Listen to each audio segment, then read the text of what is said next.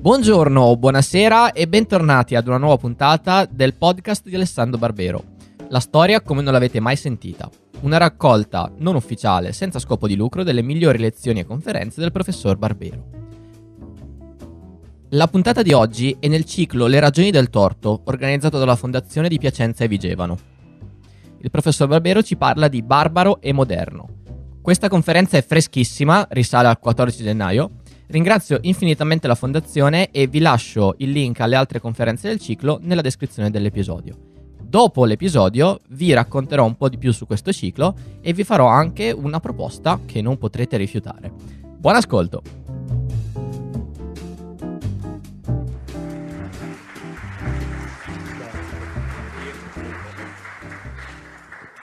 Grazie, ecco, buonasera a tutti. Eh, come, come avete capito questa non è una conferenza, questo è un dialogo in cui, come dire, appunto, mi verranno dati degli spunti e insieme proveremo poi a vedere fin dove possiamo spingere questo discorso. Quindi cominciamo a dare appunto qualche primo elemento di, su cui ragionare. Barbari.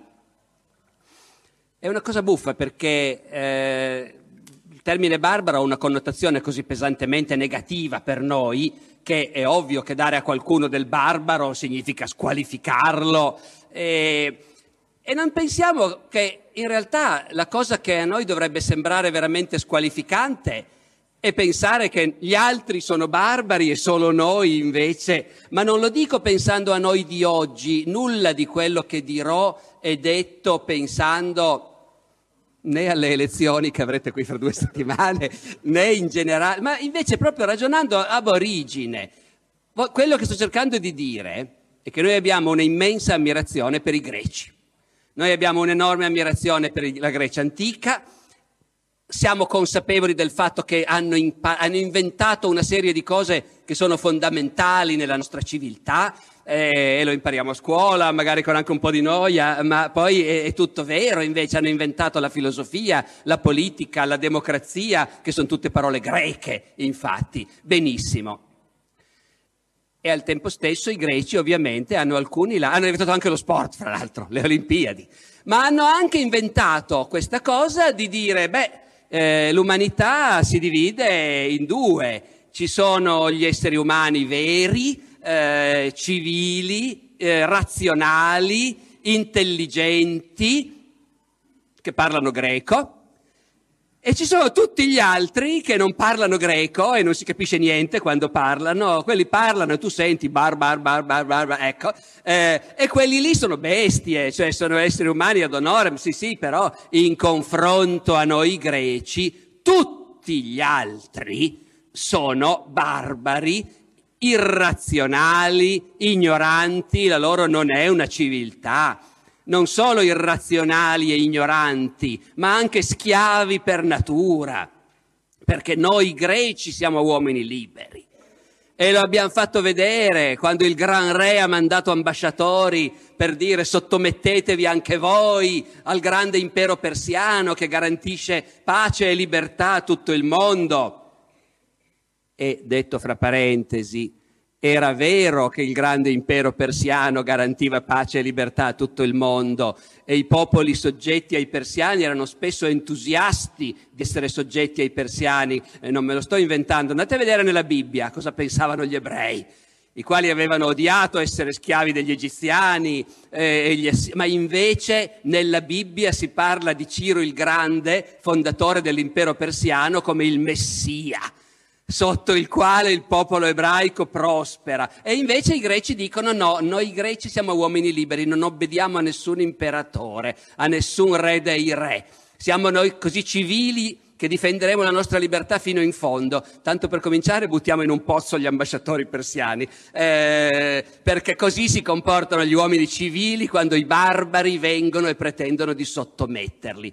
Poi sapete tutti com'è andata, i greci in effetti hanno vinto e su questo fatto di aver vinto contro i barbari, perché i persiani naturalmente, straordinaria e complessa civiltà, erano barbari anche loro come tutti gli altri, chiunque non è greco è barbaro, e su questo fatto i greci hanno costruito la loro identità e l'hanno spinta fino al punto di dire, Aristotele, È chiaro che per natura solo i greci sono uomini liberi.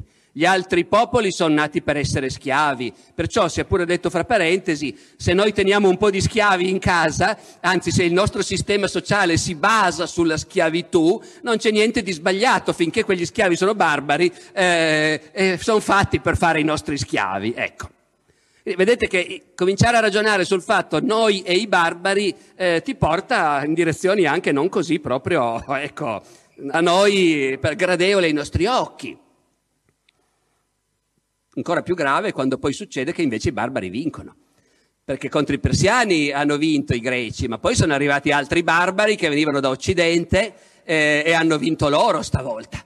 E hanno sconfitto i greci, hanno sconfitto anche il più potente stato greco, i macedoni, e, e hanno annesso il mondo greco al loro impero, questi altri barbari. Questi altri barbari erano i romani, naturalmente noi magari è la prima volta che ti accorgi che i, i, romani erano considerati barbari dai greci, ma c'è qualcosa che non torna? Noi abbiamo sempre detto romani e barbari, invece no, greci e barbari. E quindi quelli che non sono greci e non parlano greco sono barbari, anche i romani. E nella letteratura latina ci sono qua e là tracce, avanzi di questo fatto che i greci, con grande rabbia dei romani, ancora secoli dopo, fra loro continuavano a dire questi barbari, parlando dei romani. Ecco. Poi naturalmente finisce perché i greci si arrendono al fatto che il mondo è cambiato e allora diciamo che barbari, ecco, non vuole più dire chi non è greco, vuol dire chi non è né greco né romano.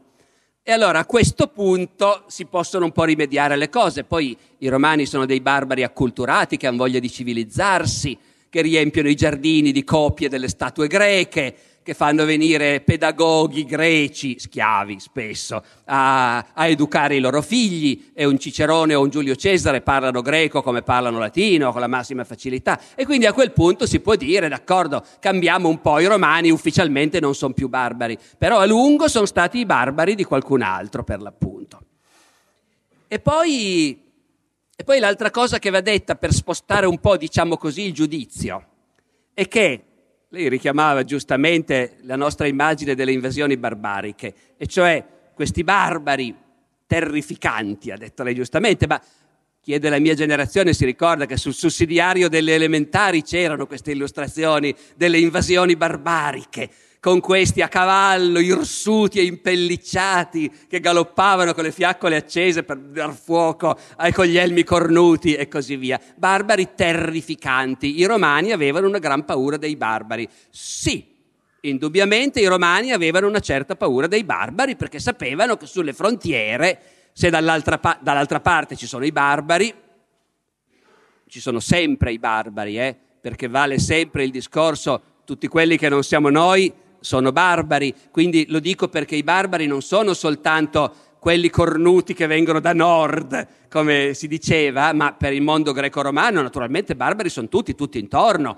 Sono barbari gli arabi, sono barbari i mori del Nord Africa, che infatti ancora oggi noi con pronuncia turca della parola barbari chiamiamo berberi, eh, perché erano i barbari del posto naturalmente. Sono barbari tutti, i neri dell'Africa, però i barbari più minacciosi, perché sono i più bellicosi, sono questi del nord. E va bene, i romani hanno paura di loro, nel senso che quelli che vivono sulle frontiere sanno che vivere lì è pericoloso. Nessun barbaro ci ha raccontato che paura avevano i barbari dei romani, ma i barbari dovevano avere una paura terrificante dei romani, perché per una volta che i barbari lanciavano una qualche scorreria e saccheggiavano un po' e portavano via qualche schiavo lungo la frontiera, un'altra volta l'esercito romano buttava un ponte sul Reno o sul Danubio e passava dall'altra. E quando l'esercito romano passava dall'altra, la prospettiva era dobbiamo insegnare una lezione a questi barbari che per un po' non ci diano fastidio. E quindi l'esercito romano entrava nel paese dei barbari, a cui non riconosceva alcun diritto di essere un paese autonomo e indipendente. L'imperatore romano è il padre del genere umano, è il sovrano del mondo e il fatto che la frontiera dell'impero romano sia lì non vuol dire che oltre non è nostro, è nostro anche oltre. Abbiamo messo la frontiera lì per il momento perché non ci interessa andare più avanti, ma andiamo quando vogliamo. E quindi l'esercito romano in qualunque momento entra nel paese dei barbari e dove arrivano i romani si bruciano i villaggi, si riducono in schiavitù uomini e donne, si porta via il bestiame, si mette alla fame l'intero paese finché i barbari non vengono in ginocchio a implorare pietà. Quindi io sono convinto che i barbari avessero spavent- un'enorme paura dei romani Solo che noi ci identifichiamo con i romani e di conseguenza vediamo i barbari terrificanti e un legionario romano come relativamente rassicurante. Ecco, ma è sempre questione di punto di vista di come ti metti. E forse varrebbe ancora la pena di dire un altro aspetto che riguarda i barbari che, come dire, può servire a modificare un po' il luogo comune. Le invasioni barbariche. Certo, le invasioni barbariche sono una lunga fase durante la quale l'ingresso di popoli barbari nell'impero romano finisce per destabilizzare il sistema. C'è una lunga fase, dura due secoli, durante la quale il fatto che interi popoli barbari vengano a stabilirsi sul territorio romano alla fine, come dire, scalzerà la sovranità dello Stato romano in quei territori e porterà a un mondo nuovo, un mondo diverso, un mondo in cui questi popoli si fonderanno con la popolazione locale, ma anche un mondo in cui il venir meno dell'autorità dell'impero significherà anche diminuzione di risorse, chiusura di scuole, eh, crisi delle infrastrutture e così via, non c'è dubbio. Bisogna però sapere che quei barbari che entrano durante le invasioni barbariche solo raramente entrano appunto galoppando con fiaccole accese, eh, eh, anzi fiaccole accese mai, perché l'ultima cosa che poteva interessargli era distruggere tutto, naturalmente. Eh, I barbari venivano all'unico scopo di vivere nelle città romane, andare a teatro, andare al circo, godersi le terme, godersi gli acquedotti, i mercati, le ville e così via.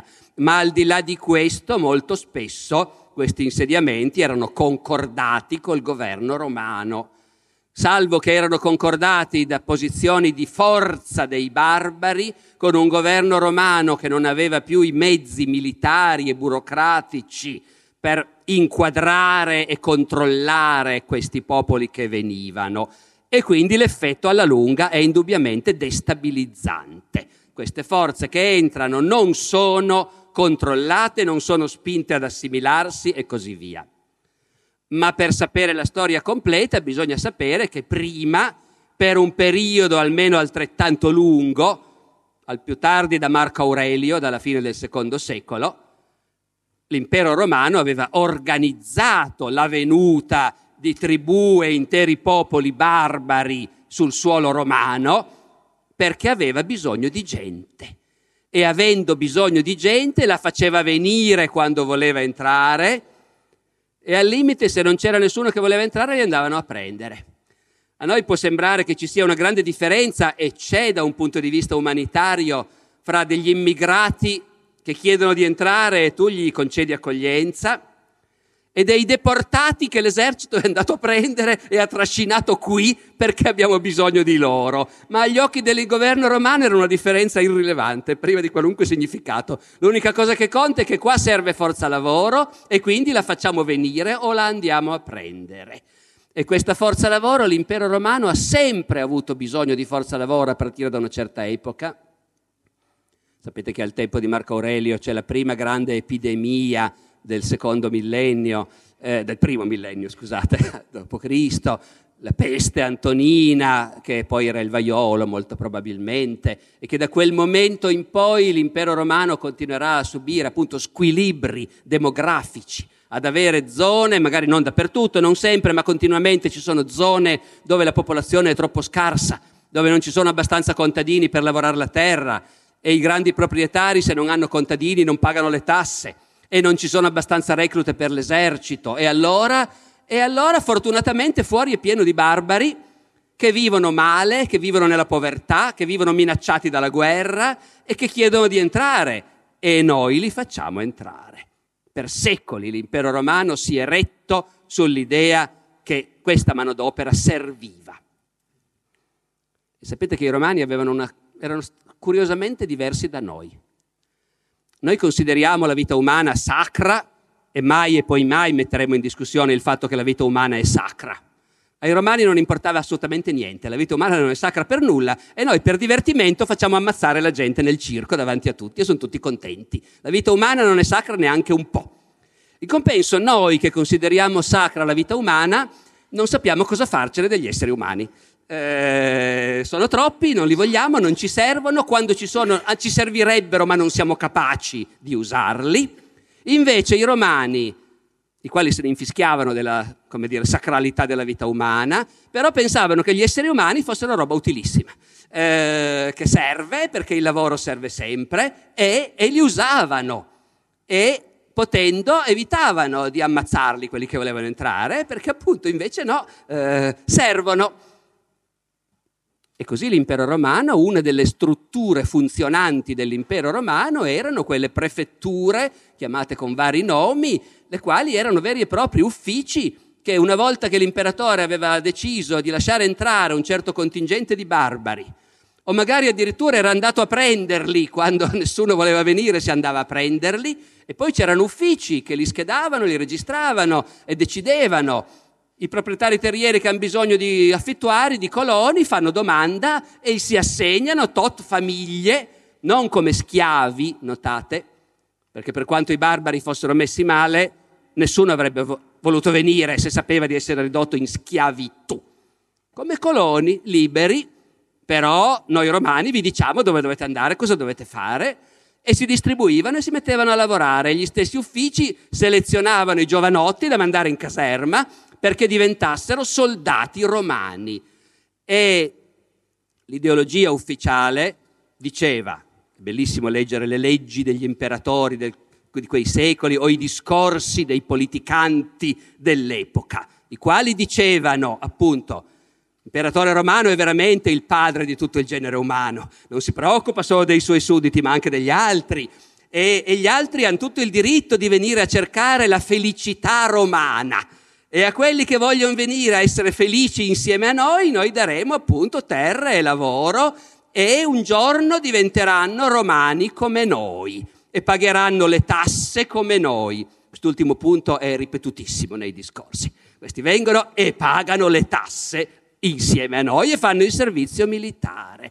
Ed effettivamente l'impero romano era un mondo multietnico dove la cittadinanza, dopo un po', non si negava a nessuno eh, anche quando i meccanismi non sono più organizzati ufficiali, per molto tempo danno proprio delle tessere. Eh. Per esempio, uno ha fatto il servizio militare nell'esercito romano, è un barbaro che si è arruolato, si è fatto i suoi 25 anni di servizio militare e alla fine riceve un documento, una tessera di metallo con il suo nuovo nome romano, il suo stato di servizio, riceve il suo premio di congedo e si sistema e mette su una nuova famiglia romana nella zona di frontiera dove prima ha prestato servizio. Poi un giorno non ci sarà più bisogno neanche di questo, perché l'imperatore Caracalla nel 212 ha fatto una legge che dice tutti quelli che vivono all'interno dell'impero romano sono cittadini romani.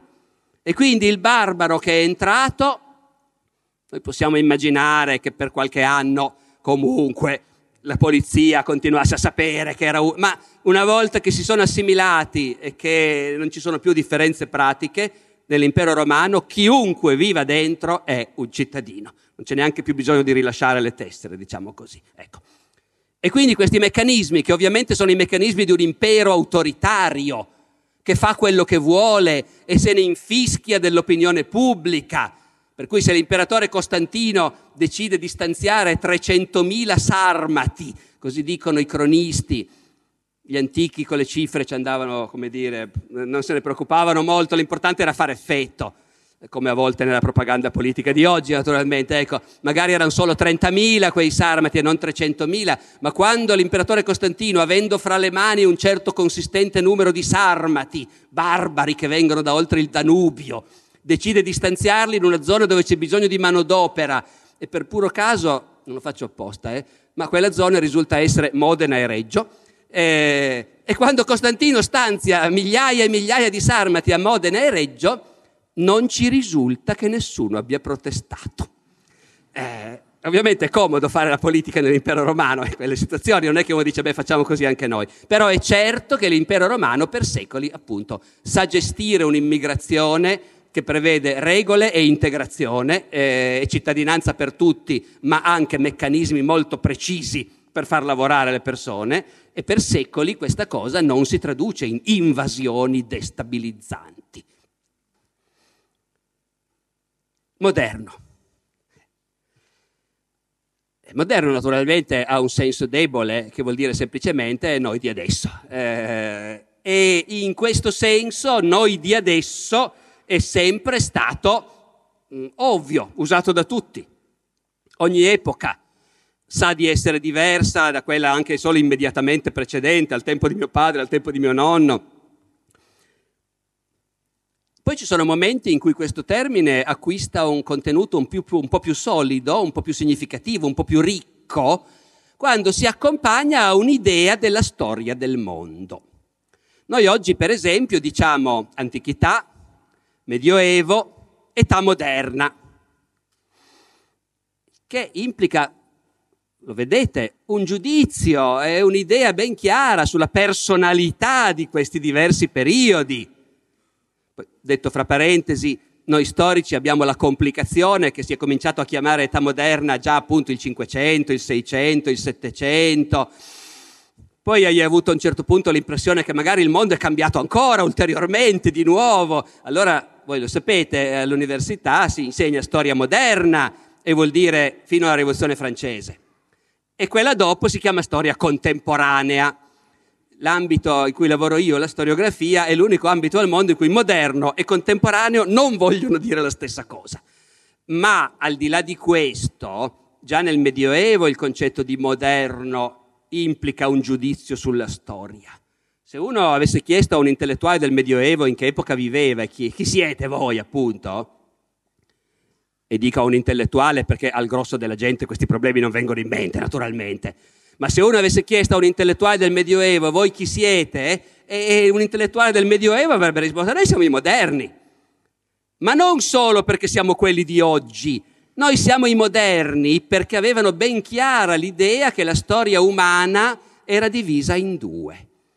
Perché per un uomo del Medioevo che vive in una società integralmente cristiana, il fatto storico più importante di tutti è la venuta di Gesù, naturalmente. Morte, risurrezione e redenzione dell'umanità. Perciò dal loro punto di vista era ovvio dire c'è stata un'epoca prima, era l'antichità. E l'antichità, per carità, era stata popolata da giganti, da grandiosi personaggi, Aristotele, Platone, e ha, ci ha lasciato edifici incredibili, ma però poi, poi è venuto Gesù Cristo, direbbe Dante per esempio, e, e, e ha inaugurato una nuova epoca storica che è la nostra che è quella moderna, in cui l'umanità, oltre ad avere tutte le conoscenze filosofiche, eccetera, degli antichi, ha anche la luce del Vangelo. E, e quindi, ecco, un intellettuale del Medioevo questo discorso l'avrebbe concluso dicendo, certo, gli antichi, eh, noi in confronto, guardate anche Dante rispetto a Virgilio. Dante guarda Virgilio e pensa un personaggio enorme, io in confronto sono un allievo, certo. Però poi Virgilio accompagna Dante eh, all'inferno e al purgatorio, ma in paradiso non ci può mica entrare. Eh, in paradiso c'entra solo Dante e un intellettuale del Medioevo avrebbe detto, è una frase che gli piaceva molto e che ripetevano continuamente, una banalità medievale. Gli antichi sono giganti, noi siamo dei nanerottoli. Però noi saliamo sulle loro spalle e i nani sulle spalle del gigante vedono più lontano del gigante, ne sanno, ne sanno più di lui. Quindi loro avrebbero detto tranquillamente siamo i moderni, perché non siamo gli antichi. Non viviamo più nell'impero romano pagano, al tempo degli dei falsi e bugiardi, come dice Virgilio a Dante, no? Viviamo nella nuova era, quella cristiana. E poi, e poi arriva un momento, a questo punto è prevedibile se avete presente questa scansione, nel Medioevo si dice due epoche, antichità e noi i moderni. Cioè, poi si comincia a dire no, no, tre epoche. Antichità, Medioevo e noi dopo ancora che siamo moderni. Per arrivare a questo bisogna che ci sia un momento in cui il termine moderno comincia a essere usato in senso negativo. Vi do un esempio. Siamo a Firenze, siamo ai primi del 400, bisogna finire la nuova cattedrale di Santa Maria, eh, sì, di Santa Maria del Fiore e si fa il concorso. Gli architetti presentano i loro progetti. Arriva uno che si chiama Filippo Brunelleschi e dice, io non vi faccio una di queste cattedrali moderne, come ci sono dappertutto, come sono state costruite dappertutto negli ultimi secoli. Adesso invento, eh, non avrà fatto gli esempi che sto per fare io, ma il senso del discorso è quello. Non vi faccio questa roba moderna orrenda come Notre Dame a Parigi, come il Duomo di Milano, ma per l'amor di Dio, questa roba moderna di pessimo gusto, che non assomiglia per niente all'architettura antica, questa roba moderna che è chiaro che è proprio perché sono arrivati i barbari che noi moderni fabbrichiamo della roba così, ecco. Queste cattedrali moderne che sono proprio roba da barbari, da, da goti, ecco, cattedrali gotiche proprio. Proprio roba da goti, da barbari, da selvaggi. I moderni, eh, purtroppo a questo siamo ridotti. Ma una volta c'erano gli antichi, che non facevano tutte queste cose con tutti questi pinnacoli, eh, queste mostruosità moderne. Gli antichi facevano le cupole, come quella del Pantheon, i colonnati, e noi e io, Filippo Brunelleschi, vi farò una cupola. Per Santa Maria del Fiore vi farò una cupola. Non questa robaccia moderna, ma una cosa come le sapevano fare gli antichi.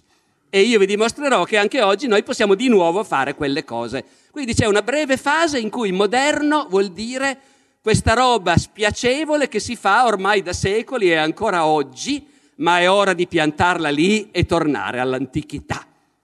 Una volta che il ritorno all'antichità è attuato in tutti i campi, architettura, arte, letteratura e così via, tutta quella roba che si faceva fino a ieri non viene più chiamata moderna, viene chiamata gotica e poi dopo un po' qualcuno ha l'idea, ma allora inventiamoci un altro termine per indicare questo lungo periodo in cui si faceva questa robaccia, in cui il gusto era decaduto, in cui si sentiva che erano venuti i barbari proprio, ecco. E questo periodo, c'è proprio un periodo, c'è poco da fare, c'è l'antichità meravigliosa, ci siamo noi oggi, Rinascimento, meravigliosi anche noi, moderni, finalmente c'è l'età moderna, abbiamo scoperto l'America, inventato la stampa, cosa c'è di più moderno? E in mezzo,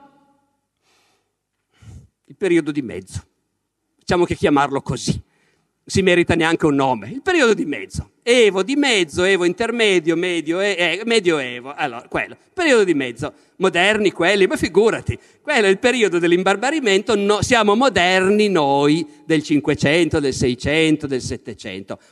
A quel punto sospiro di sollievo, moderno vuol di nuovo dire noi in senso positivo. Vedete che in tutto questo non c'entra quasi niente la scienza e la tecnologia si può pensare alla modernità anche senza dover per forza, per forza agganciare alla tecnologia e alla, al progresso scientifico questa cosa. Invece poi quando c'è il progresso scientifico, ovviamente a quel punto diventa automatico pensare che la modernità è quello. E allora è anche il momento in cui di nuovo, se sei moderno non sei barbaro, e invece i cinesi siccome non sono moderni e non hanno le nostre corazzate, le nostre navi a vapore, i nostri aeroplani, allora sono, non sono moderni e quindi sono anche barbari. Qui davvero le due cose si toccano. Gli europei e gli americani dell'Ottocento e del Novecento, fino a un certo punto del Novecento, ma insomma per molto tempo pensano che effettivamente sia normale quando si va in mezzo ai cinesi o in mezzo agli arabi dire questi barbari. Sono barbari, non importa che abbiano una civiltà millenaria, non hanno i mezzi tecnologici che abbiamo noi e questo basta per definirli barbari. Oggi non è più ovviamente così, siamo molto più incerti su tutto questo, ma insomma la, la, la storia di questi termini per, per, sommi capi, ecco, si può provare a, a delinearla così. Grazie. Per... Dunque.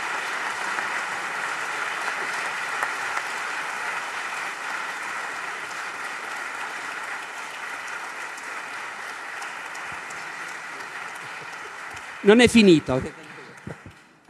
No, potremmo, eh, per andare avanti su questa linea, mettere a fuoco alcune figure che all'alba della modernità si sono ritrovate troppo moderne e sono incappate nel tribunale allora del torto. Così torniamo anche al nostro ambito di origine. Per esempio eh, Martin Lutero, per esempio Giordano Bruno, per esempio lo stesso Galilei. No? A un certo punto la storia, la sperimentazione, la scienza, la tecnologia porta al limite delle leggi, del tribunale, della, non dico della ragione, non c'era del torto, porta al limite di questo tribunale, dell'accettazione da parte di questo tribunale, certe attività e certe esistenze, come quelle di alcune di queste figure. Ora, una cosa che per esempio ci ha sempre incuriosito non è dove stesse la ragione, lo sappiamo, la storia ha dimostrato, la stessa Chiesa che allora incarnava il Tribunale del Torto ha riconosciuto nel tempo che perfino Giordano Bruno fu bruciato ingiustamente. E tuttavia eh, la cosa che non si riesce ancora oggi a comprendere è come sia possibile mettersi dalla parte del torto. Cioè proviamo a mettersi oggi dalla parte del torto. Perché a un certo punto reagisce in questo modo l'istituzione ecclesiastica? Eh, devo dire che sono, io stesso mi sto interrogando su quello che penso a proposito di questo tema. Stavo per dire, ma attenzione, non è mica vero che si mette dalla parte del torto, ha un sacco di ragioni anche quando reprime. Poi mi sono anche detto, no, attenzione, però tu stesso pensi che so, c'è poi un momento in cui la Chiesa effettivamente ha torto, ha torto marcio, a continuare a dire di no a tutto, ed è poi la Chiesa, la chiesa dell'Ottocento la Chiesa che prima della Rerum Novarum eh, è convinta che tutta la modernità è sbagliata, e che è sbagliato il liberalismo, e che è sbagliata l'unità d'Italia, e che è sbagliato, come dire, appunto, che ci sia un sistema, la libera stampa è una cosa spaventosa, la discussione libera nelle scuole è una cosa orrenda. Ecco, quella Chiesa lì effettivamente si fa un po' fatica a dire che non aveva torto, aveva torto perché tutto il mondo intorno a lei andava in un'altra direzione e quell'altra direzione ha portato anche a disastri, ma ha portato anche a un'immensa crescita collettiva e quindi la Chiesa che cercava di fermarlo aveva torto effettivamente. Prima bisogna andare più cauti, secondo me, bisogna andare più cauti. Al di là del fatto che naturalmente noi a livello di sensibilità se c'è un tribunale che arresta qualcuno per le sue idee e magari lo tortura per costringerlo anche a confessare e se non accetta di sottomettersi lo manda a morte, noi automaticamente stiamo con, quel, con, il, con l'imputato per sensibilità nostra. Ma non è così semplice. Eh? Il Tribunale dell'Inquisizione nasce in un momento, nasce nel 200, in un momento in cui l'Europa è integralmente cristiana, tutti credono in Dio, all'inferno, al paradiso, alla salvezza e alla dannazione. Ed è un mondo strutturato e organizzato, complesso, con istituzioni che esistono ormai da secoli, con una cultura estremamente sofisticata e si basa sull'insegnamento della religione cristiana cioè sull'insegnare al popolo i valori e le, la fede del cristianesimo, valori che sono racchiusi in testi, l'Antico e il Nuovo Testamento, scritti in una lingua che la gente comune non capisce, e soprattutto testi estremamente difficili da spiegare in modo razionale, evitando tutte le contraddizioni che a prima vista vengono fuori, perché chiunque di voi abbia provato a leggere anche il Vangelo, eh, ma a maggior ragione molti libri dell'Antico Testamento, è, è difficile non farsi venire il dubbio che ci siano delle enormi stranezze ed enormi contraddizioni. Allora, in questo mondo esiste un'organizzazione multinazionale, anzi trasversale, esiste dappertutto, molto strutturata, la Chiesa. La Chiesa gestisce la vita religiosa, garantisce a tutti i riti religiosi che sono indispensabili per essere cristiani, poter battezzare i bambini, eh, seppellire i morti, andare a messa e così via. La Chiesa ha un personale numerosissimo e articolato che fa tante cose diverse. C'è chi gestisce appunto la liturgia per la gente, c'è chi sa predicare e quindi spiegare alla gente che cosa è la fede cristiana, c'è anche chi, da poco tempo, c'è anche chi sa far vedere che la Chiesa non ha dimenticato la povertà e quindi ci sono i frati di Francesco che vanno in giro scalzi ad aiutare la gente. È un mondo estremamente complesso, pieno di contraddizioni perché gestisce potere e ricchezza, però ha anche un monopolio sulla cultura più raffinata quasi tutte le persone più intelligenti e più colte, quasi tutti quelli che hanno l'abitudine a vivere in mezzo ai libri e a ragionare in modo complesso fanno parte della Chiesa, la quale fino a poco tempo prima non aveva il problema di dover dire attenzione, siamo noi che dobbiamo spiegarvi le cose, perché a nessun altro veniva in mente di dire no, lo voglio leggere da solo il Vangelo. Tempo di Carlo Magno, se uno sapeva leggere era un uomo di chiesa. E quindi finiva lì la cosa. Ma nel basso medioevo la chiesa opera in una società enormemente più ricca, dove c'è molta più gente che sa leggere e scrivere, però, però non fa parte della chiesa. I mercanti sanno leggere e scrivere, è pieno di gente. È pieno di gente che viaggia, che si muove per affari, le notizie girano, la gente discute, è un mondo, lo sappiamo grazie ai processi dell'Inquisizione, dove capita che sui Pirenei in montagna due pastori si incontrano e la sera intorno al fuoco di cosa discutono? Dice, ma secondo te esiste il purgatorio? No, no, secondo me l'hanno inventato i preti, non ci credo che esiste. Ma secondo te è giusto pagare per le messe, per le anime dei morti? Ma no, no. di questo discutono. Ci saranno anche stati dei pastori che discutevano d'altro, ma noi ne troviamo nei verbali dei processi di inquisizione che discutono di queste cose. Allora a quel punto comincia a venire fuori della gente che dice, che bisogno abbiamo dei preti? Io so leggere e scrivere, mi sono fatto tradurre nella mia lingua, perché in latino, il latino non l'ho imparato, ma me lo sono fatto tradurre il Vangelo, me lo leggo da solo e ci trovo dentro delle cose che il parroco non raccontava. Non ci credo mica a tutte queste cose che raccontano i preti.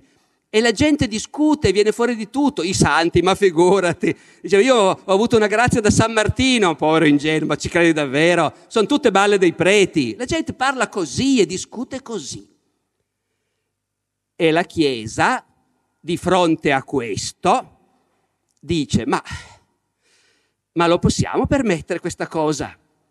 Dopodiché la Chiesa decide di no, non si può permettere questa cosa. E lo decide perché vuole mantenere il suo potere, il suo controllo, la sua egemonia sulla società, senza alcun dubbio, ma anche perché è perfettamente convinta che se un analfabeta si mette a leggere il Vangelo, lo capisce alla rovescia.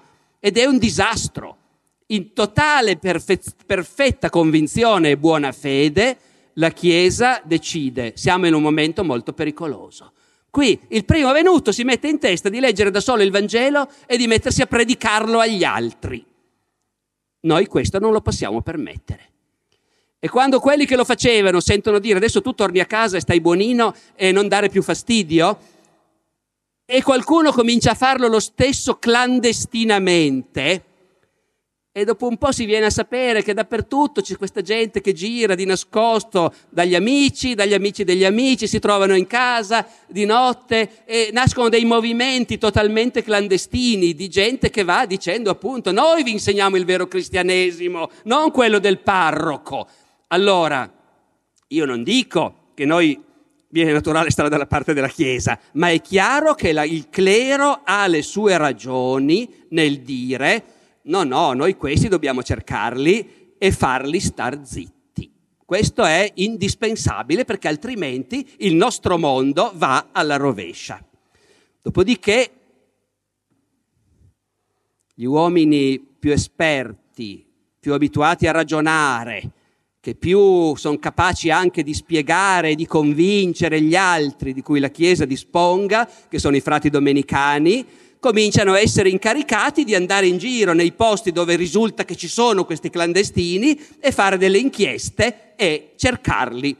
tribunale dell'Inquisizione è questo. Inquisizione vuol dire fare delle inchieste. E il tribunale dell'Inquisizione opera con forme rigidissime.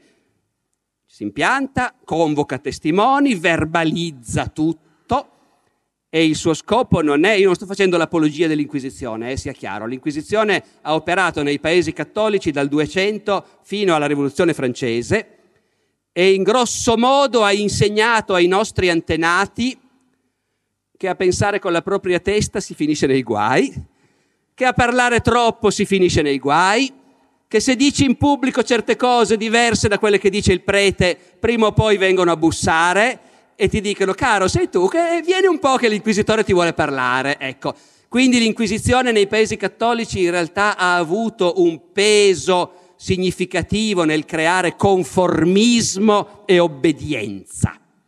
Ma detto questo, questo non impedisce che è stato un organismo tenuto in piedi da molte delle teste migliori che ci fossero all'epoca, nella convinzione che bisognava impedire che la fede cristiana venisse insegnata da gente che non la conosceva, non la capiva.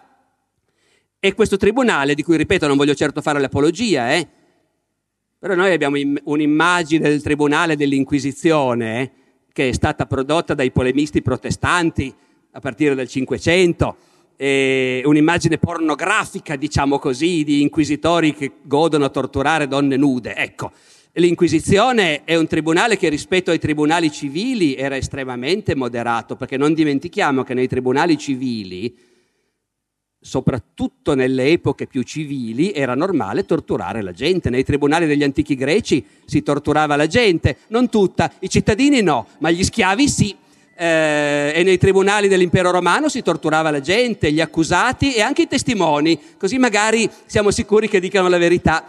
E al tempo dei barbari meno, i barbari erano più spicciativi, ma quando nel basso medioevo e nell'età moderna invece si torna a torturare, anche perché nei tribunali del medioevo e dell'età moderna non si condanna nessuno senza prove e se non ci sono prove ci vuole la confessione. E quindi, ecco, generazioni e generazioni di coltissimi magistrati fino al 1700 hanno dato per scontato che si torturano gli imputati se non vogliono confessare e che è il modo giusto e sacrosanto per ottenere la verità. Noi non ci crediamo più tanto, ma dobbiamo sapere che è stata una cosa accettata come ovvia dalle migliori teste pensanti per secoli e secoli e secoli. L'Inquisizione in confronto tortura pochissimo e lo fa perché tutti i tribunali lo fanno. E di conseguenza anche gli inquisitori a un certo punto chiedono al Papa, visto che il giudice laico se sta processando uno per furto lo può torturare per farlo confessare, e io che sto processando uno che risulta che abbia detto certe cose e non lo posso torturare un pochino anch'io. E il Papa ci pensa bene, poi dice sì, entro certi limiti, eh, non più di tot ore, poi un giorno di riposo, il medico, tutto quanto, però sì, lo puoi torturare un pochino anche tu. Ci scherzo su e mi scuserete, è ovvio che sono cose drammatiche, ma sono aspetti drammatici della vita dell'umanità, sono sempre stati presenti, finché non è arrivato Cesare Beccaria a dire no, scusate, non va più bene, ecco. Dopodiché il Tribunale dell'Inquisizione non ha come scopo di bruciare la gente. Quando il Tribunale brucia qualcuno è in mancanza di meglio, perché lo scopo del Tribunale dell'Inquisizione, che lo rende un organismo sinistro, eh, sia chiaro, è di spiegare bene a tutti che chi ha sbagliato deve chiedere scusa, pentirsi e guai a lui se ci riprova. Perciò un processo per inquisizione normalmente si conclude con l'accusato che dice sì è vero, ho detto questa cosa, ho detto quest'altra, l'inquisitore sa tutto, ha i testimoni, è arrivato il parroco a dire sì sì ho sentito io quello lì che in piazza diceva i santi non esistono, ecco, anche perché parlava molto liberamente nel Medioevo, non si aspettavano che funzionasse poi così. Eh, nell'età moderna sono già più cauti, ma nel Medioevo parlano. E il, il, poi il colpevole confessa e e chiede perdono a Santa Madre Chiesa e fa una bella penitenza e una bella multa e, e guai a lui se ci riprova perché allora sì che rischia il rogo e se no va a casa avvertito che sappiamo chi sei. Ecco, eh, questo è il funzionamento. È un organismo sinistro ma non come nell'immaginario collettivo appunto dove sembrava... Allora avevano torto? Eh, dipende. Poi certo, oltre alla lotta contro, contro, gli eretici, contro quelli che pensano, insegnano cose sbagliate dal punto di vista della Chiesa, ma anche lì se volessi fare il bastian contrari, come si dice dalle mie parti, cioè quello che a tutti i costi sostiene l'opinione opposta a quella comune, ecco, io dovrei dire, cioè i principali eretici che nel XII-XIII secolo sono combattuti dall'Inquisizione sono i catari, che vengono alla fine veramente distrutti, i catari. Ora, i catari erano gente che diceva,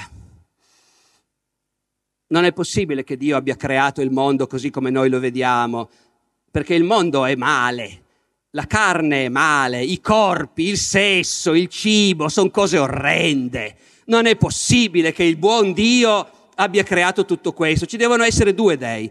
Ce n'è uno buono che ha creato le anime, e uno, lo spirito, e uno malvagio che ha creato tutto questo i nostri corpi dentro cui siamo prigionieri, le nostre voglie, i nostri desideri, i nostri bisogni, tutte cose orrende. Tutto ciò che vediamo e tocchiamo è orrendo, è creato dal Dio del male. La salvezza è fuggire da tutto questo, nell'anima, nello spirito. Un vero credente dovrebbe essere capace di lasciarsi morire di fame. E in generale i credenti devono evitare il sesso, la carne, la riproduzione, l'umanità deve pensare allo spirito, a questo deve pensare.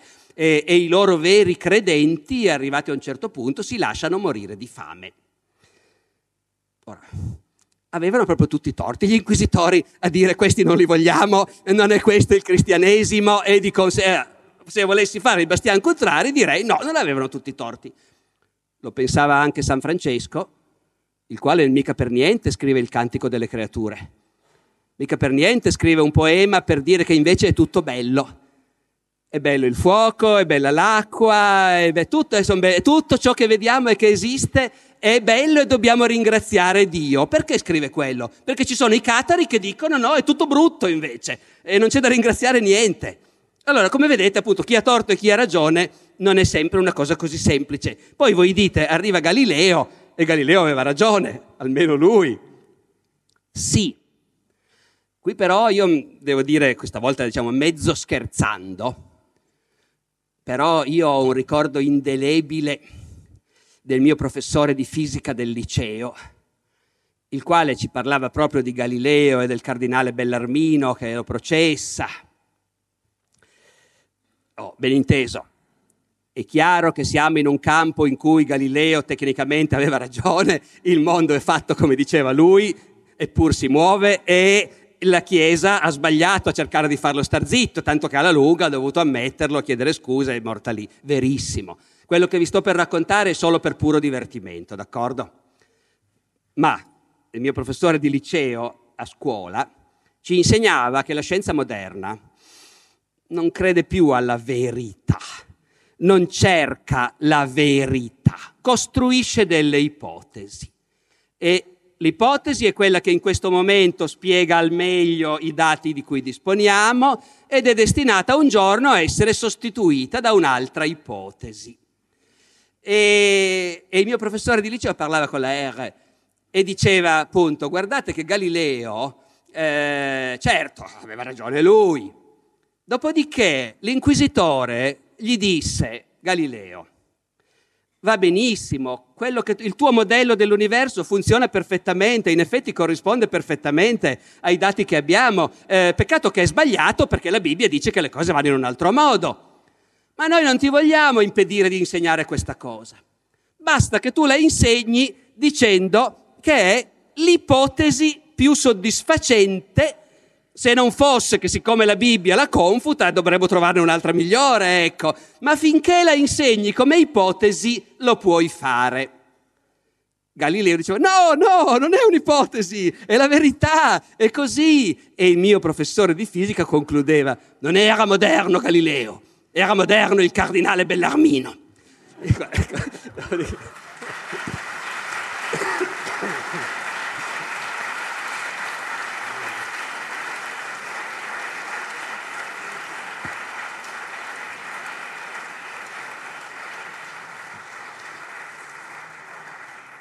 Bene, adesso uscirei dalla disputa tra gli antichi e i moderni per, per parlare invece di, di, di, alcune categorie più correnti del nostro, del nostro linguaggio storico, sulla storia.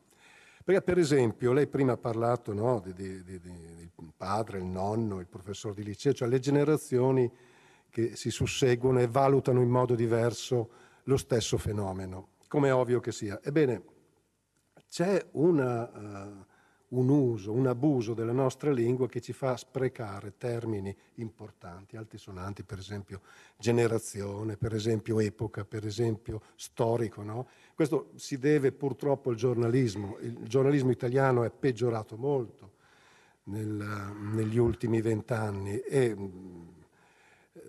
è una rincorsa al brutto, no? una rincorsa a utilizzare senza senso parole di, di, di, di, grande, poi, di grande pregnanza in origine. Per cui oggi si parla di generazioni, per esempio, tra un fratello minore e un fratello maggiore, sono due generazioni diverse, che non ha nessun senso. Se la Bibbia dava 40 anni da una generazione all'altra, e poniamo che oggi sia troppo con un arco di tempo di 40 anni perché la vita è cambiata effettivamente, è più veloce, e però non può neanche essere quello spazio che esiste tra per esempio tra due fratelli. Quindi ci vorrà pur un discrimine. Ecco, allora chiedo allo storico come, qual è oggi il significato di generazione e nello stesso tempo qual è il significato di epoca, perché basta un gol fatto bene per dire che questo è epocale. Ora, se il giornalismo sportivo lo si può perdonare, perché il giornalismo sportivo, lo sport vive di queste iperboli, eh, soprattutto se lo fa Totti è giustificatissimo personalmente, però al di là di questo non ha più senso invece che lo si dica per esempio di un incontro tra politici o di un incontro tra diplomatici. Ecco.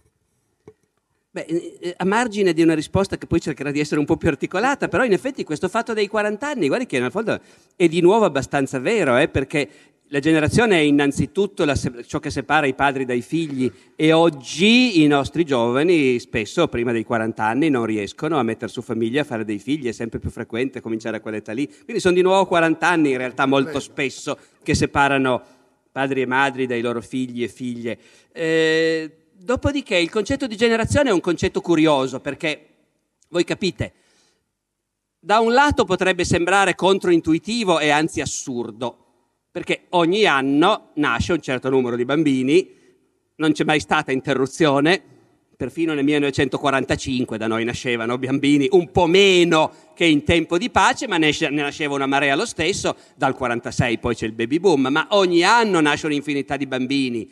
E allora intuitivamente uno direbbe, ma come fai a mettere delle separazioni e infatti il concetto di generazione è sempre stato un concetto, sì, appunto, usato dalla Bibbia, usato da chi fa eh, analisi appunto biologiche, ma gli storici non se ne sono mai preoccupati tanto.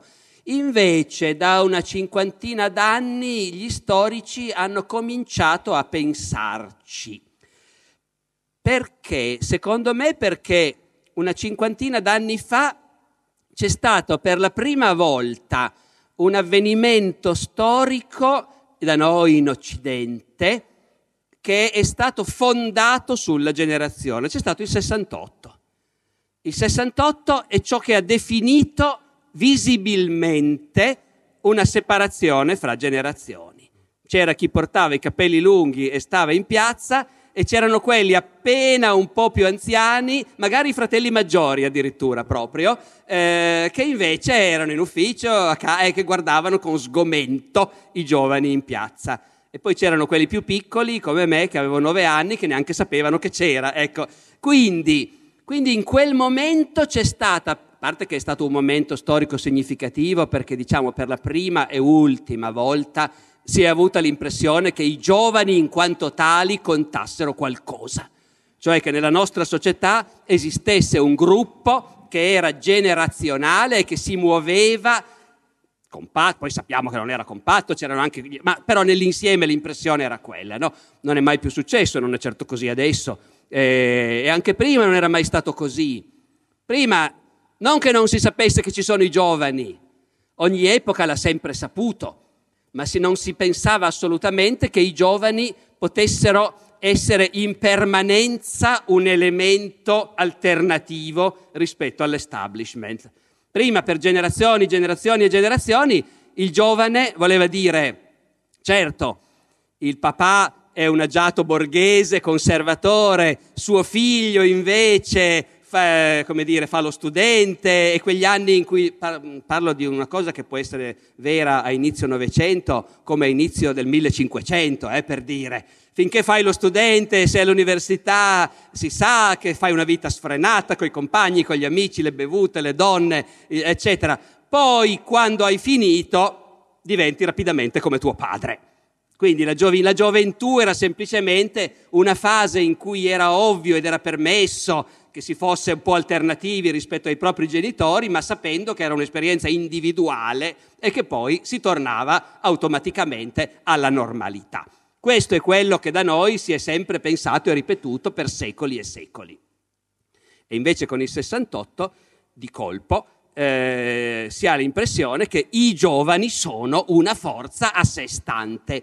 il paradosso naturalmente è che appunto sono rimasti quello si è smesso di chiamarli i giovani quando hanno cominciato ad avere i capelli bianchi, si è continuato a chiamarli i sessantottini e tuttora nella nostra società è, c'è una certa consapevolezza di chi ha fatto il 68 e di chi invece non l'ha fatto. No, ecco. Allora in quel momento gli storici hanno cominciato a dirsi, ma forse però può darsi che anche in altre epoche allora questo concetto ci possa servire. Bisogna però stare attenti a non applicarlo in modo meccanico, perché una generazione a questo punto, come nel caso del 68, si può definire nel senso di tutti quelli che hanno vissuto insieme una certa esperienza.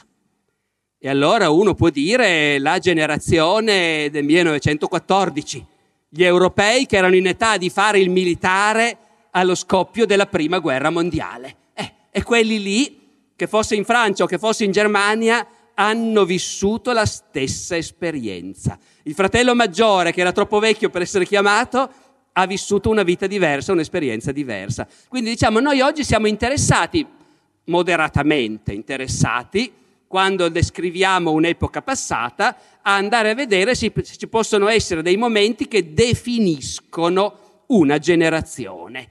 E diciamo, questo è anche utile perché ti rendi anche conto che appunto quando studi un personaggio, che ne so, io sto, mi sto occupando di Dante, per esempio, della vita di Dante. E allora, eh, quel certo avvenimento, quel certo avvenimento è accaduto quando Dante aveva otto anni, non se ne sarà accorto.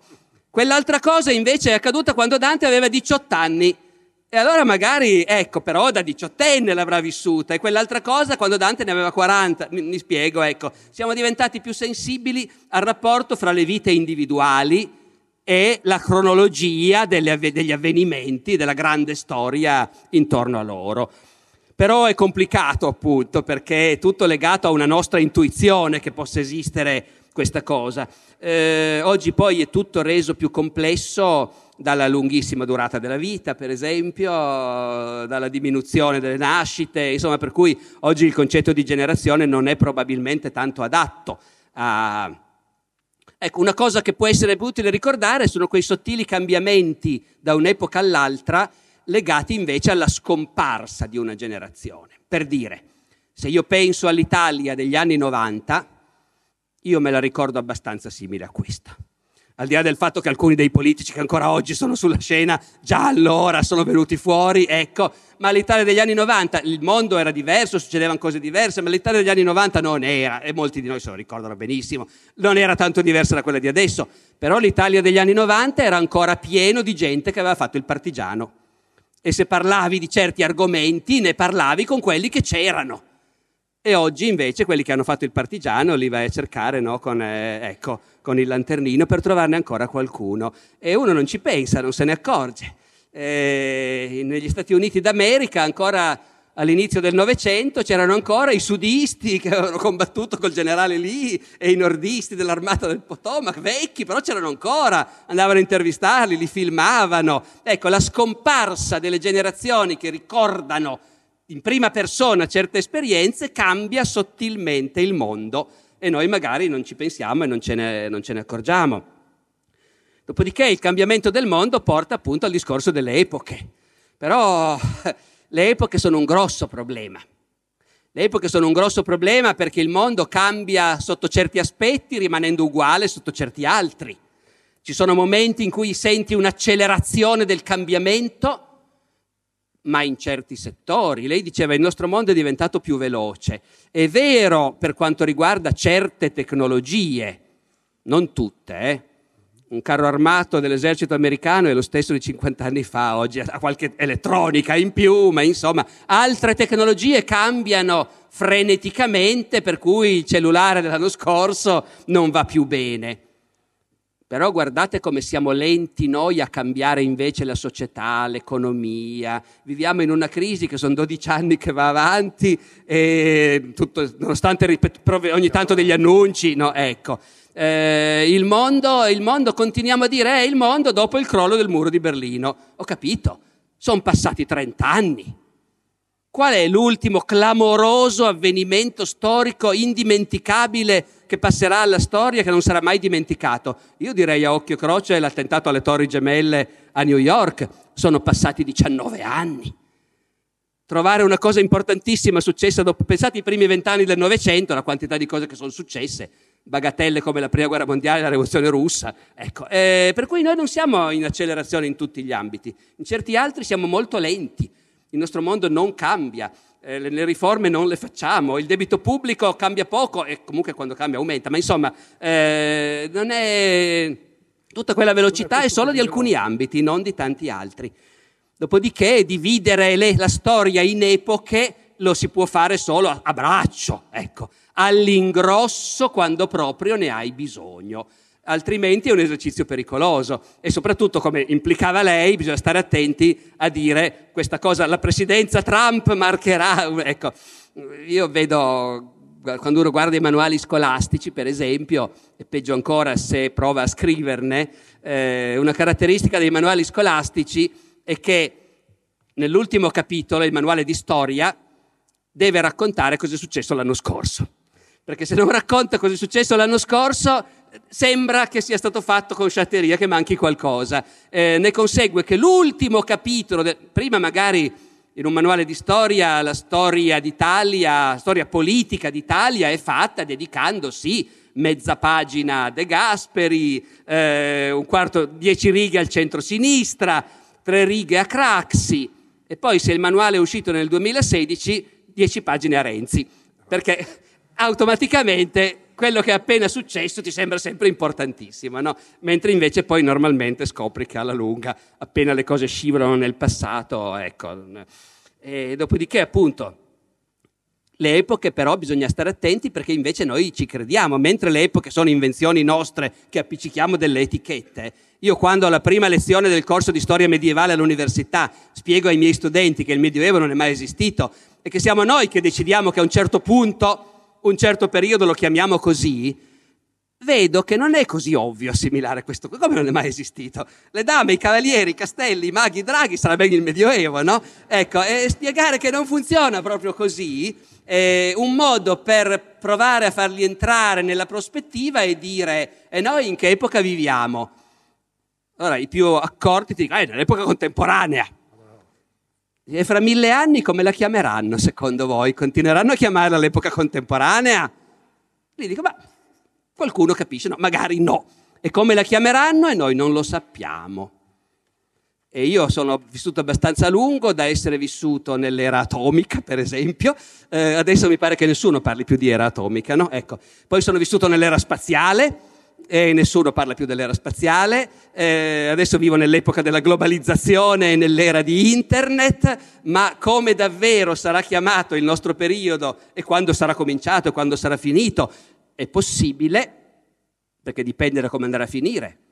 È possibile che in futuro i nostri decenni siano noti come il periodo iniziale del millennio cinese se la Cina dominerà il mondo nei prossimi mille anni, noi saremo vissuti all'inizio del dominio cinese, a nostra insaputa.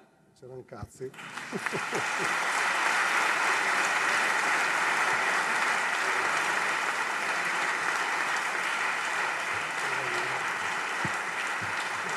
Speriamo che la generazione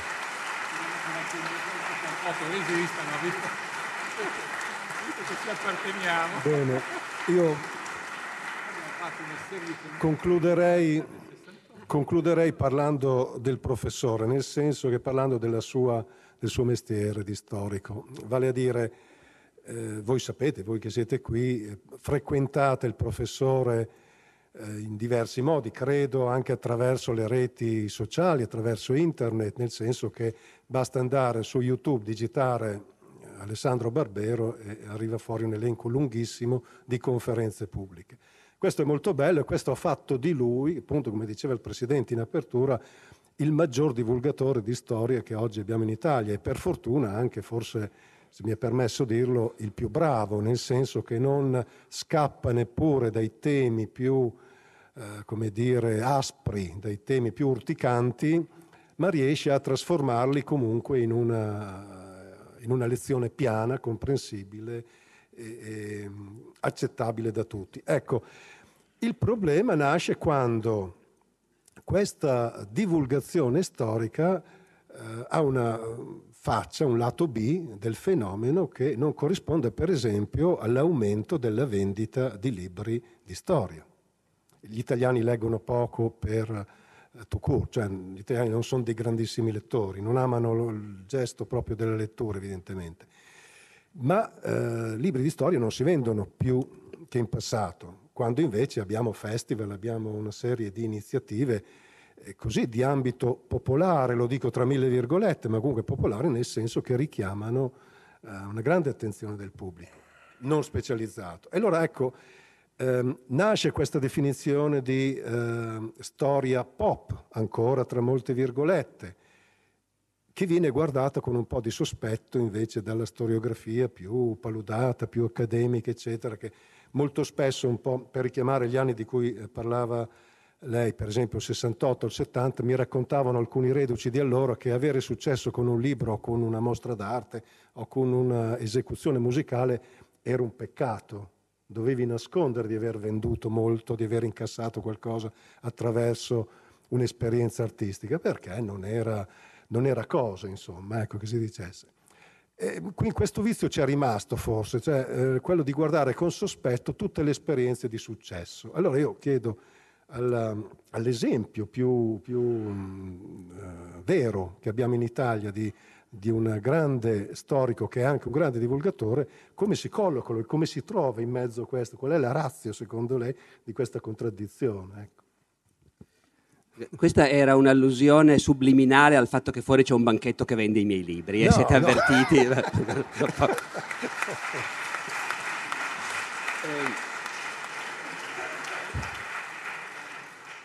no, mettiamola così. Ma dunque sul fatto del... Il, come dire, la diffidenza verso il successo. Non avrei detto che fosse così nell'ambito, per esempio, della, della, canzone o della musica, ecco, perché insomma già quando ero bambino io mi ricordo che si diceva appunto i Beatles hanno venduto il loro milionesimo disco e questo genere di cose qua. Ma parliamo della storia.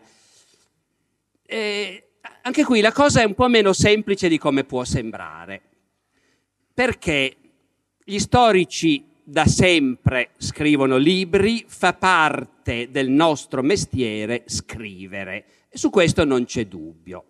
Fa parte del nostro mestiere scrivere perché noi comunichiamo, diciamo, le nostre scoperte, per usare una parola che può sembrare un parolone, ma anche noi facciamo ricerca e scopriamo delle cose.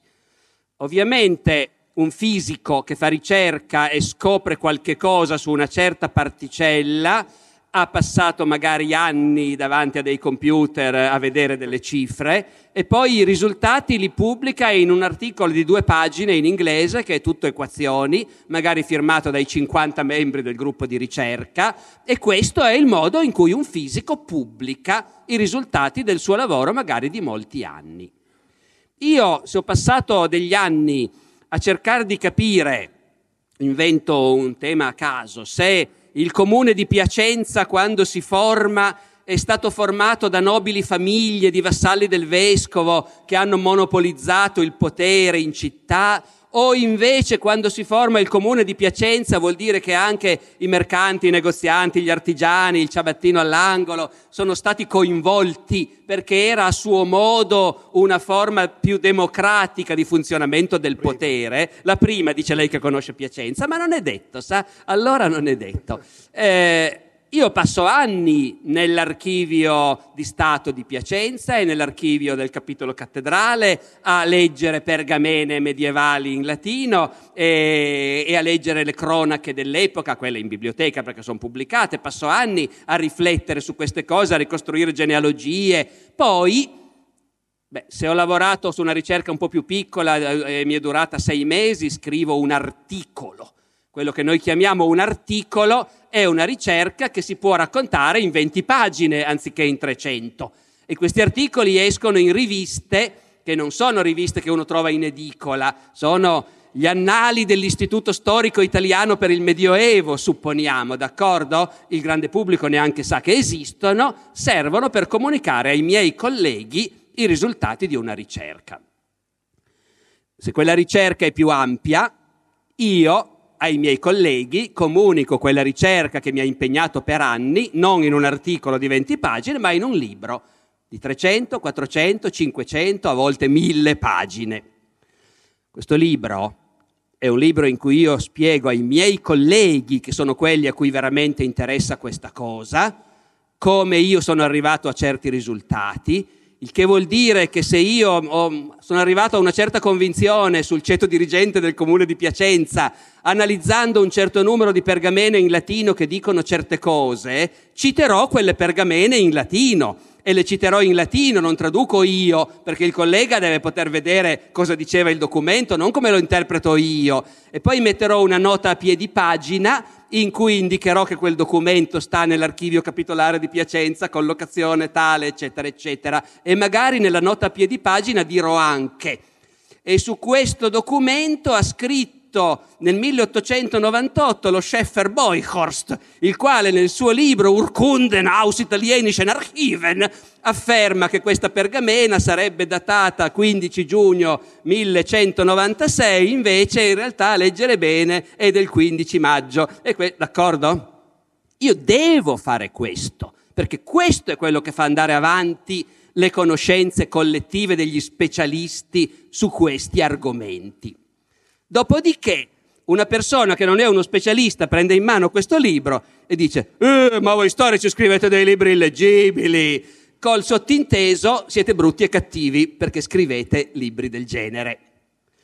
Per moltissimo tempo gli storici hanno scritto questo e bastava e avanzava e avevano il loro da fare e scrivevano libri così. Non facevano male a scrivere libri così, dovevano farlo e io stesso continuo a farlo, anche se troppo poco. Ed è la cosa più importante in assoluto che facciamo. Dopodiché, a un certo punto, è cominciato il torto, diciamo, dei nostri maestri negli anni 50, 60, 70, è stato di non accorgersi che c'era però un pubblico colto che avrebbe voluto imparare delle cose sulla storia e che però non poteva leggere i libri che scrivevano loro e che naturalmente non venivano pubblicati da Mondadori ma dalla deputazione subalpina di Storia Patria, d'accordo? Era un circuito degli addetti ai lavori, ripeto, la parte più importante del nostro lavoro. Ma i nostri maestri non si sono accorti che c'era gente che però, senza poter leggere quei libri lì ovviamente, avrebbe voluto avere un bel libro moderno, scritto bene, che spiegasse cos'era l'impero romano o che cos'era il Medioevo. I nostri maestri non avevano tempo, voglia e gusto per queste cose. E forse nessuno andava neanche a chiedergliele, bisogna dire. Quando qualcuno ha capito che c'era questa esigenza e questo mercato, chi l'ha capito sono stati dei bravi giornalisti. Dei bravi giornalisti, il primo dei quali è stato Indro Montanelli, naturalmente, e poi Gianni Granzotto e Roberto Gervaso e Arrigo Petacco, i quali scrivevano bene, in qualche caso benissimo, come Montanelli, e sapevano raccontare a un grande pubblico in modo piacevole e divertente la grande storia. Naturalmente non è che fossero così ben informati, avevano studiato a scuola tanti anni prima e per raccontare la storia si prendevano qualche manuale e più o meno prendevano quel che c'era lì e sapevano restituirlo in modo brillante. Ci mettevano dentro un sacco di luoghi comuni, di banalità, di cose sbagliate, di cose generiche e superficiali. Gli storici di mestiere della generazione dei miei maestri aprivano questi libri e dicevano, ma che spazzatura, alla larga! E non gli sarebbe mai... E se uno di loro avesse provato a fare un libro così, 50 anni fa, davvero i colleghi avrebbero detto, ma che tu ti abbassi a fare queste cose? Ti abbassi a metterti alla pari di un Arrigo Petacco, di un Montanelli, ma per piacere. E da un lato, parlavamo prima del torto, non avevano tutti i torti, avevano il torto di non capire che però appunto se il pubblico questo lo desidera, allora è sbagliato lasciare che a darglielo siano abili divulgatori che però non sanno l'argomento. La cattiva fama del termine divulgatore è legata proprio all'idea dello specialista, che chi divulga non è uno specialista che conosce la materia e la sa anche divulgare, è uno che la sa divulgare ma non la conosce. Ecco. E poi, e poi il mondo è andato lentamente cambiando. Non perché si leggano meno libri di storia, se ne leggono di più, secondo me, nel senso che in questo nostro disgraziato paese, dove quelli che leggono sono una minoranza, dove i libri venduti pro capite sono meno che negli altri grandi paesi europei, però nel nostro paese esiste uno zoccolo duro, uno strato diffuso di gente colta e che legge e che esista questo zoccolo duro di gente colta che legge, lo dimostra il fatto che appunto a queste stesse persone da una ventina d'anni si è cominciato a proporre anche altre forme per, come dire, imparare divertendosi, approfondire un po' con gusto e piacere le materie che ti interessano, fra le quali la storia continua a essere una delle più diffuse, ma anche la letteratura e così via. Allora cosa succede? Sono nati i festival Festival, Festival Letteratura di Mantova, Festival della Mente di Sarzana, Festival della Filosofia di Modena, Festival dell'Economia di Trento e ce ne sono innumerevoli. Noi siamo diventati una specie di compagnia di giro, ormai io potrei passare tutto l'anno a, passare, a girare l'Italia, se volessi fare una cosa così spaventosa, anziché starmene a casa mia, che è la cosa che preferisco, potrei passare tutto l'anno da un festival all'altro, qualche collega lo fa in realtà, ecco. E questi festival sono una delle poche cose che mi fanno dire che l'Italia di oggi eh, ha qualcosa di meglio rispetto all'Italia di quando ero giovane io. Ci sono tante cose che sono peggiori, ma questa cosa di questa rete fittissima di festival, ognuno dei quali per qualche giorno rivitalizza una cittadina italiana con una forza straordinaria, coinvolgendo tutti i ragazzi. Ecco, questa è una cosa straordinaria e, ed è un modo di, appunto, divulgare fatti fatto però da quegli stessi che scrivono anche i libri pieni di note e di citazioni in tedesco. Ecco. Accanto a questo, io non credo che questo tolga pubblico ai libri. Semplicemente, come dire, a tanti colleghi si può dire vieni a farci una conferenza al nostro festival su questo argomento e il collega viene dire scrivici un libro divulgativo su questo è già più impegnativo, non tutti i colleghi hanno voglia di farlo, non tutti i colleghi hanno tempo di farlo e non tutti gli studiosi hanno, sono attrezzati per fare quella cosa lì, perché bisogna scrivere in un certo modo. Ecco, eh, quello che a me dispiace un po' è che siccome oggi appunto c'è richiesta di divulgazione, e c'è richiesta di divulgazione sotto forma di incontri, conferenze, lezioni, ma anche sotto forma di libri per il grande pubblico e io li faccio e vedo che lo so fare perché funzionano effettivamente.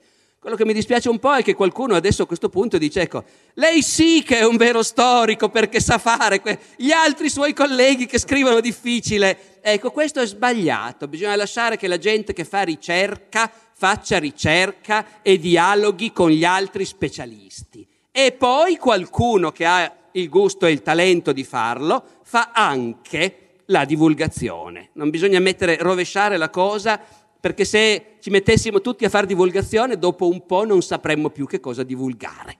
Sarebbe tutto fermo, non si andrebbe avanti. Ecco. Grazie.